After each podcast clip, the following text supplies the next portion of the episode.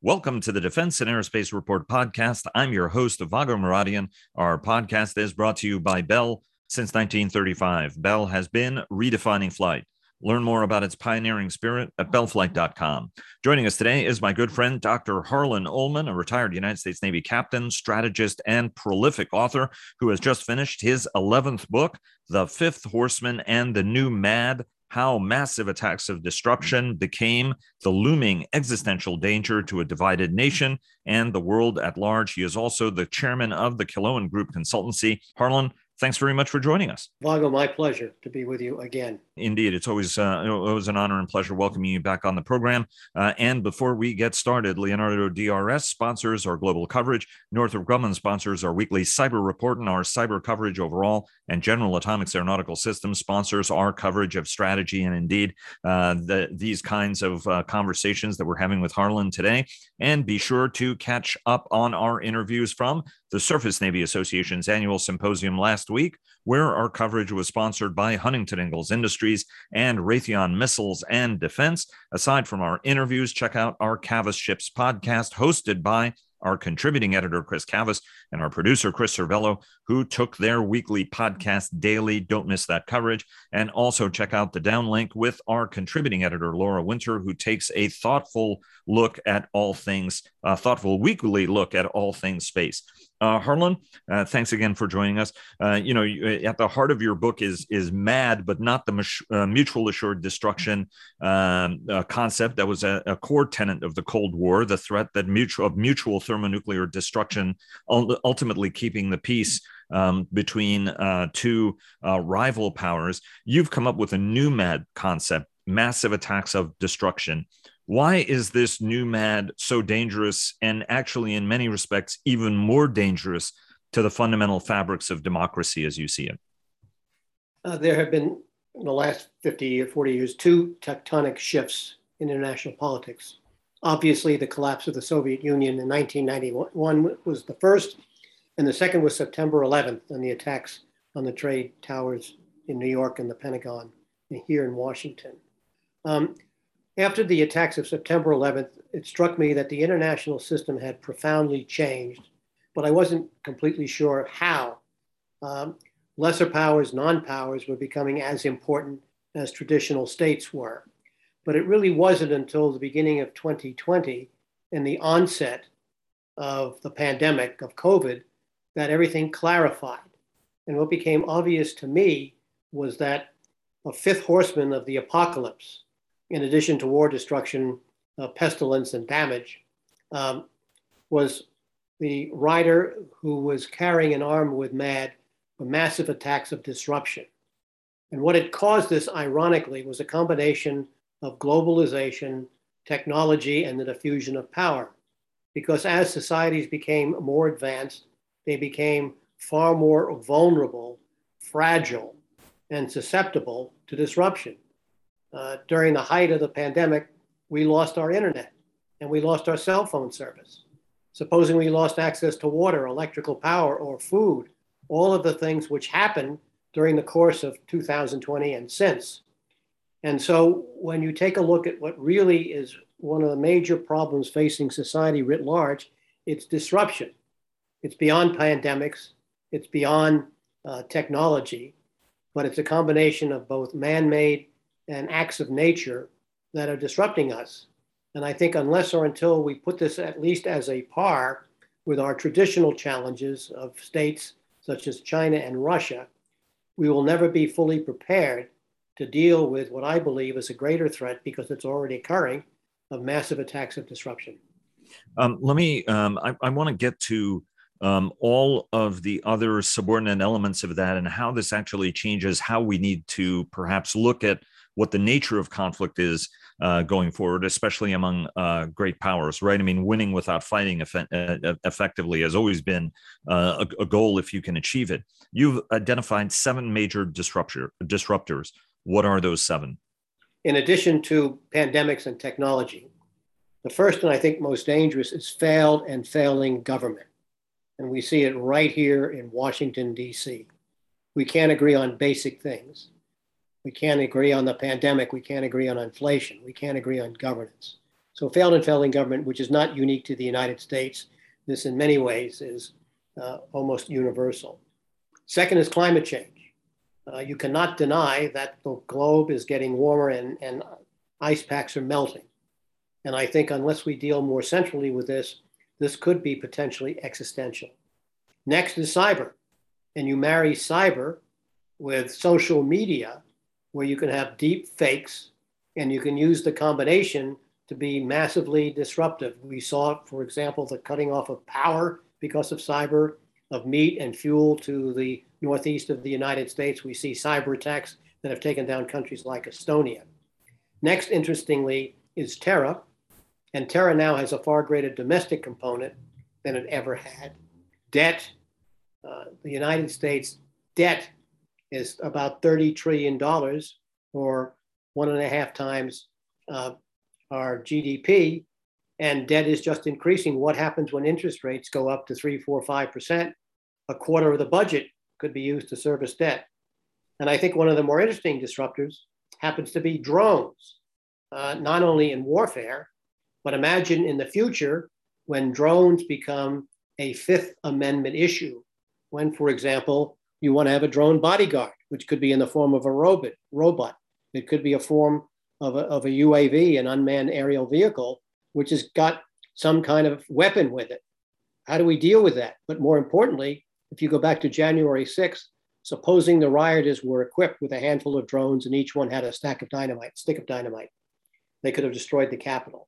So these 7 disruptors, and of course some of them are different and unequal, need to be dealt with. And unless we put this on a par and a footing equal to how we're dealing with Russia and China, very likely it's going to be that these disruptors are going to do far more damage to the United States and the world at large than any state actor. And as usual, Harlan, you have a knack for being able to describe the problem. I want to get to what the potential solutions are, especially when elements of U.S. society are divided against themselves, right? I mean, so there are people who are willing to accept help from a foreign power to get their side elected. The Russians were right. I mean, you've been very thoughtful in explaining that, the Soviet Union, for example, as well as the United Kingdom, were intimately involved in shaping American public opinion, whether it was during the Cold War or in the years before World War II or during World War II. But we find ourselves in a very different spot where active measures on the part of Russia, for example, has helped steer the American electorate, and parts of the American electorate are okay with that, ultimately. How do you manage? So what is your sort of systemic answer to this systemic problem? Let me give you a little bit more background on the organization of the book, and just take a minute, which will help guide how I'm going to answer your question. The first chapter talks about how the Fifth Horseman and Mad arose in a 51% divided country. And then I talk about the 7 disruptors and how even more disruptive they're going to be. I then have 3 chapters on China and Russia, which I hope people will read carefully, because this is unconventional analysis in which I believe we do not fully or remotely understand what's driving China and Russia. And in too many ways, we've labeled them for threats without being able to divine the specific threats and without looking at their weaknesses, which are plenty. I also have a chapter that compares the pandemics of 1918 and 1920 to today. And what's really interesting is that following 1918, 1920, the United States entered into the greatest economic boom in its history. And if we were smart, and one of my prime recommendations is calls for a national infrastructure investment fund, when this pandemic ends, we could do the same, but we're not on the course to do that. And then the last 3 chapters are the most important, because I talk about what are the solutions and what are the recommendations, beginning with a national renaissance, and then talking about new national security and defense strategies and smarter foreign policies. And they begin, first of all, by dismissing this notion of global competition with great powers, because we're not able to define it. And as you know, the last national security strategy and defense strategy said we have to contain, deter, and if war comes, defeat a number of powers headed by China and Russia. but nobody ever said, what does this mean to compete? How are you going to deter? We've not been doing very well in deterring Russia and Ukraine, or China with Belt and Road, or militarizing tiny islands in the South China Seas, or building up its navy. And so I argue that that's the wrong construct. And of course, nobody has an idea if war came, how you're going to win a war, as you pointed out, if it used nuclear or thermonuclear weapons, would be destructive as we know it of mankind. So I believe we need to prevent. And prevent not only deals with state powers, but it also deals with the seven disruptors and preventing to the degree that we can massive attacks of disruption. Now, one of the big differences between the old mad of mutual assured destruction and massive attacks of disruption is that nuclear war could be deterred. The new mad of massive attacks of disruption cannot be deterred. And that's a real issue that we have to understand. So you got to prevent, then you have to defend. And I'm talking about defending against disruption. I'm also defending against the aggressive actions of Russia or China, active measures, as you point out, or more kinetic means. And then finally, we have to engage. Where we are failing is not engaging with China or Russia or other parties, Iran, for example, to see if we can bring back the Joint Comprehensive Plan of Action. And so that, to me, Vago, is the overarching strategy. Then I go into both organizational changes. I'd like to note that before the National Security Act that was first passed in 1947 and after the War of 1812, the United States never lost a war it fought. But after 1947, and I don't include the second Iraq War, which I believe was more a campaign than a war, the United States has not won a war. Now that's an interesting observation, which is truthful, but the point is we are badly disorganized. If you take a look at the White House and the executive branch with 15 cabinets, we have a Department of Agriculture. How many farmers do we have in the United States? They're not statistically pertinent. What do we have? Where's our Department of Information, or our Department of Technology, or our Department of Digital Issues? We don't have it. And so when you take a look at the organization of the executive branch, it's flawed. The same thing is true with Congress. You take a look at how Congress is organized with overlapping committees, both on the appropriations and the authorization side, and there are just too many. But more importantly, the Defense Department is still organized around the National Security Act, the UCP, Unified Command Plan, and Goldwater-Nichols. I think both of those are creatures of the 20th century, and they need to be changed, and changed dramatically. I'll give you a few ideas. First, I think the Joint Chiefs of Staff must be separated from their roles as service chiefs. So we'd have two different groups. And the role of the Joint Chiefs would be strategic, to advise the president. And the Joint Chiefs and the chairman need to be in the chain of command to hold them accountable.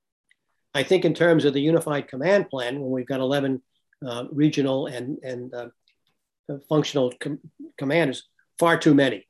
I think we should have a Northern Command that becomes a Western Hemisphere Command, an Eastern Command, a Western Command, and a Central Command. I think we've got to slim down, and we have to do away with Goldwater-Nichols or updating it, because first of all, because of how it is stressed jointness, it's basically taken the services and the service chiefs out of the chain of command, and it has heightened the so-called combatant commanders to give them far more authority than they need without anybody being able to adjudicate. So I think the balance is wrong. Those are some of the initial recommendations I would make. I think, however, the most important one that is in the better interest of the country is for what I call a national infrastructure investment fund. Now, we've already appropriated something on the order of $1.9 trillion to Recovery Act and $1.2 trillion for infrastructure. But the current infrastructure law that's been passed is flawed because there's no oversight and there's no coordination. So you could get Virginia building a bridge or something into Washington, D.C., and Washington, D.C. building a road. The two are not going to join up. My view is to have a public-private partnership in which we would offer 30-year bonds at 2% above prime to be invested in to improve our infrastructure writ large. We can go into what that means, but people have a general idea. They'd be paid off over 30 years with user fees, tolls, et cetera, et cetera.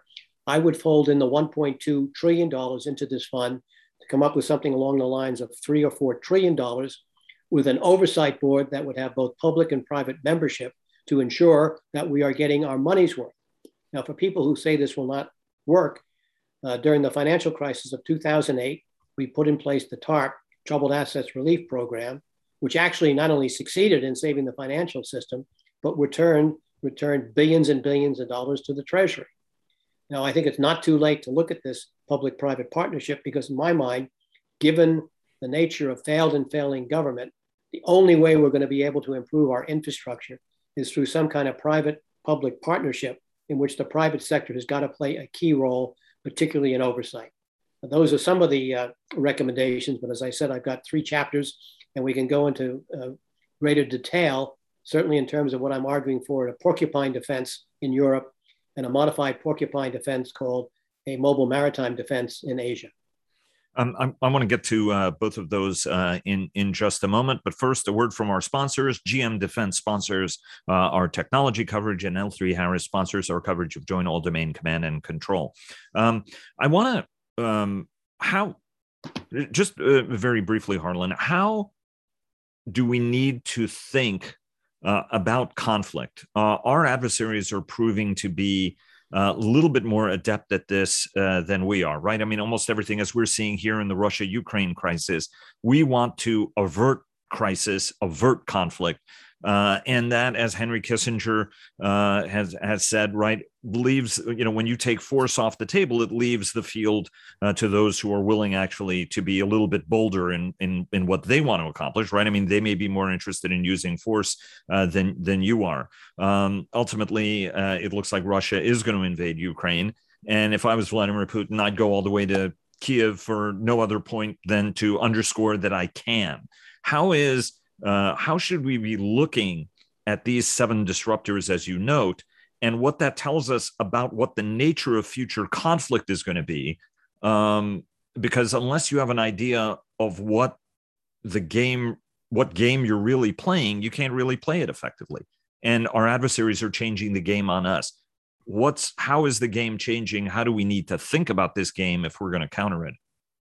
If you go back to 1999 and unrestricted war by 2 PLA Air Force colonels, the nature of their strategy was purely disruption. What they want to do is prevent us to do what we want to do. In fact, this was the basis of shock and awe, as I originally conceived it, along with other people in 1995. The Gerasimov doctrine is very similar to this. So what we have to understand, not only does warfare extend to the 5 dimensions that we know of: air, land, sea, space, and cyber, but there's a 6th dimension, which is intellectual, and that's where we're most deficient. Our strategy must be to counter the enemy strategy of disruption.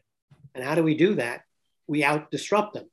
Now, it seems to me the larger issue is, first of all, putting in place the national facilities to deal with disruption. What are we doing about the next pandemic? What have we learned from that? Right. I mean, you're saying what we learn for the next pandemic, right? I mean, there are those who would make the criticism we aren't even learning from the pandemic that we're in on how to better counter. And that's the problem. If you take a look at the 7 disruptors, we don't have a cyber strategy. We don't have a social media strategy. We have minimal regulations on drones. All these things are going to become huge problems in the future, which we have to start to anticipate now. We're not going to come up with instant solutions. But unless we look at these things more broadly and then see defense as part of this, we're always going to be reactive. And that's one of the advantages that Putin have. I don't believe he's going to invade Ukraine because it's too difficult, too expensive. But the fact of the matter is he has the initiative, and we're not doing anything to take that initiative away from him. And so we need an entirely new intellectual framework that's not constrained by the past, that has far greater knowledge and understanding of the other. For example, nobody wants to talk about the weaknesses of China or Russia. We want to talk about what we think are their strengths, and we exaggerate them. I think one of the reasons why the White House is predicting an imminent invasion of Ukraine is in compensation for the huge blunder it made in the Afghan withdrawal. And so therefore, it doesn't want to get caught short. But I don't think it has the full understanding of what is motivating Putin, what his concessions might be, and what his exit strategies are. So there needs to be a new intellectual dimension, which, of course, as you know, the only thing more difficult than changing minds is getting rid of old ideas. And so there's a huge intellectual problem we face. And when you have failed and failing government and a divided nation, when one person says A and the other person says hell no, it's very difficult to do that. But unless we can address these very formidable issues, I'm afraid the United States is always going to be playing from a reactive hand, and that's not good. I would point out that you put your finger, you've hit the nail right on the head in that, right? I mean, the Russian phrase that the most important strategic terrain is the 8 inches between your ears, right? Which is where the Russians tend to focus all of their efforts and their actions, whether it's cyber and disinformation, as well as the rhetoric that they issue. How, Harlan, do you address the challenge of domestic political division, the tribalism? I mean, it's astonishing to me how many tens of millions of Americans are mis- and disinformed about the outcome of the 2020 election, what happened on January 6th. Indeed, all members of the Republican Party who want to retain their seats in Congress are going along with all of these fictions, wanting to preserve their seats, perhaps not fully recognizing how badly they're damaging American democracy ultimately. How do you address any of these challenges that you have rightly identified, if actually the people who are involved in the ecosystem, at least half of them, might not be interested in any solution? Rather, the hopes that in 2022, they regain power such that they can make changing the power structure even more difficult. I mean, ultimately, how do you do this when half the population or half the political population may not be interested in change? The most frightening conclusion I draw in the book has nothing to do with China and Russia, but it's this. I do not believe that the Constitution of the United States, drafted by the best minds of the 18th century, or arguably any century, is any longer fit for purpose in the 21st century. And the reason is that checks and balances only work if one party has complete control of both ends of Pennsylvania Avenue and 5 votes on the Supreme Court, or there's consensus, civility, or a crisis to rally the nation, such as Pearl Harbor. None of those situations exist. And so we have to realize it is our Constitution that's at great risk. And unless or until we do, we're not going to be able to motivate, I think, sufficient change in our political system. But having said that, I come up with a couple of fixes. First, we need to make fundamental changes in the organization of Congress, including a National Security Committee that will meet with the National Security Council of the White House, so that when we become engaged in crises, Congress is engaged in the takeoff as well as landing. There needs to be closer coordination. Second, and this may sound silly, before any member of Congress votes on a bill, they have to swear or affirm that they have read and understood that legislation. People in Congress can say, that's ridiculous. How can I read a 4,000-page bill before I vote on it? They should not be in Congress. And while that may seem to be a silly requirement, I guarantee you that's going to clear heads. And in the interim, that's one of the best steps that we can possibly take. Will Congress have the courage to do that? I doubt that. But make no mistake, failed and failing government is the biggest crisis we face. And unless or until we can face up to that, it's going to be very, very heavy going. And quite frankly, Vago, there is no guarantee that this is going to happen. Now, I don't believe we're going to follow the fate of the Soviet Union and implode, but on the current trajectory, I guarantee you that standards of living for the majority of Americans are going to decline, and the notion of the American dream is going to turn more in the American nightmare. Because in addition to this, not only do people who really want to even take up arms have the Constitution on their side, the Declaration of Independence states in its most trenchant line, when government becomes destructive, it is the right of the people to alter or abolish it and establish a new one. And some people are going to say, if it was good enough for the founding fathers, it's good enough for me. And that is just going to exacerbate our position and our situation. So I'm pessimistic about the future simply because the Constitution as drafted is not able to deal with the specific problems that we're facing. And as the nation continues to be divided, and I see it only becoming more divided, unless we take a couple of these steps, standards of living are going to decline for the majority of people. And at some stage, that's going to promote some sort of change, whether a revolution or violence or even a transition to what America should be remain to be seen. A cynic would say that there are those forces who've been trying to make sure that government fails in order to be able to, right? I mean, the more you hobble the ability of the government to perform, the more you can run against the government's ability to perform, and then you can realize a self-fulfilling prophecy, a cynic would observe. Very briefly, talk about porcupine defense and how it applies to both. And then I have a will question, because ultimately deterrence is about will. Your adversary has to be convinced that you are willing to sacrifice and to take steps at risk to yourself in order to be able to deter them. It doesn't work when you're consistently seen as empty rhetoric. And I fear that that's exactly where we are with Russia over a long period of time, just as much as I believe that we may be there in terms of China. We may think we're saying the right things, but we're not saying the things that are going to deter them. Talk about porcupine defense and whether or not deterrence is possible without the will to actually use force at some point, or be willing to accept pain. Because certainly Putin is willing to accept plenty of pain to achieve what he wants to do, which is assert his authority across the former one Soviet republic after another. Porcupine defense is well spelled out in columns I've written and obviously in The Fifth Horseman. In essence, it's a strategy of disruption. It's going to use thousands of drones, UAVs of all sorts, sea, air, land, and space. It's going to use disinformation systems, misinformation systems, electronic systems to deceive. And the idea is to attack the enemy strategy, to break it up.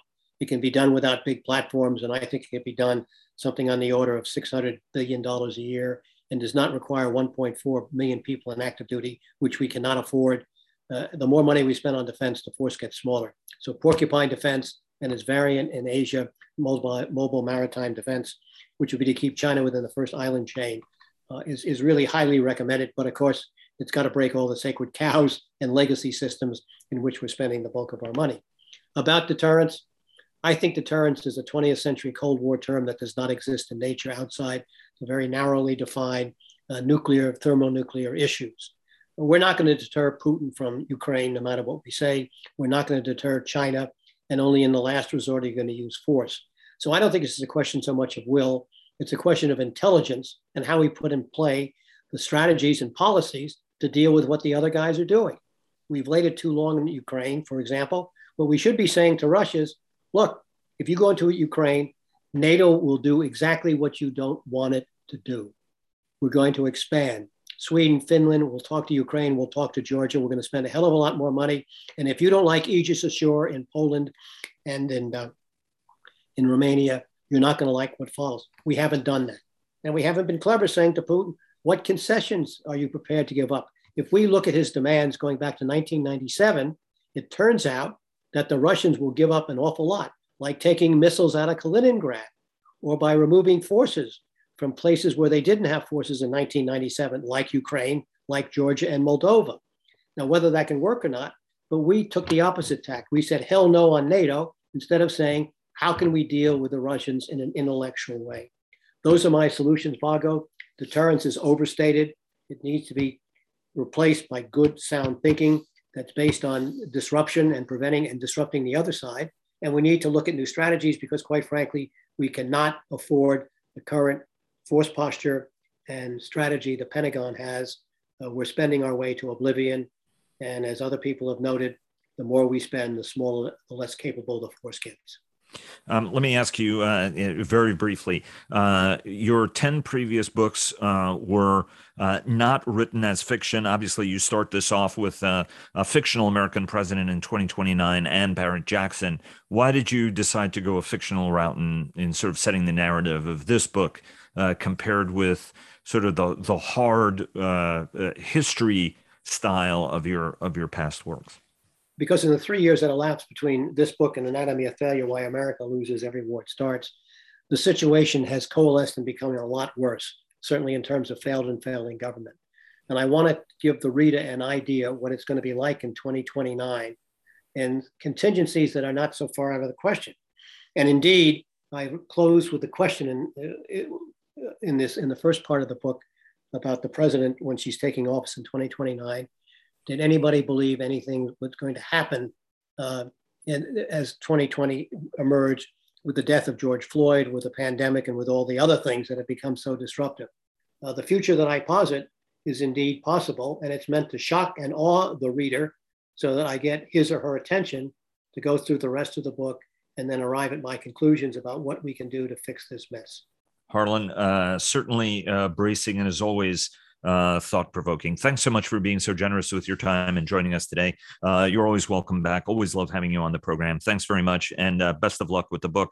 And I hope that certainly folks who heard about it today will check it out. Thanks so much. Vago, thank you very much.